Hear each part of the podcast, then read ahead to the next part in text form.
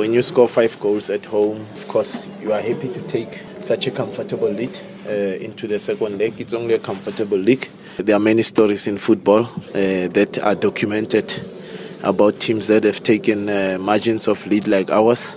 And in the second leg, miracles do happen. So that's what we must guard against, you know, dropping our guard and refocus. And of course, it gives us an opportunity to present maybe opportunities for, you know, the other members of the squad that haven't had an opportunity.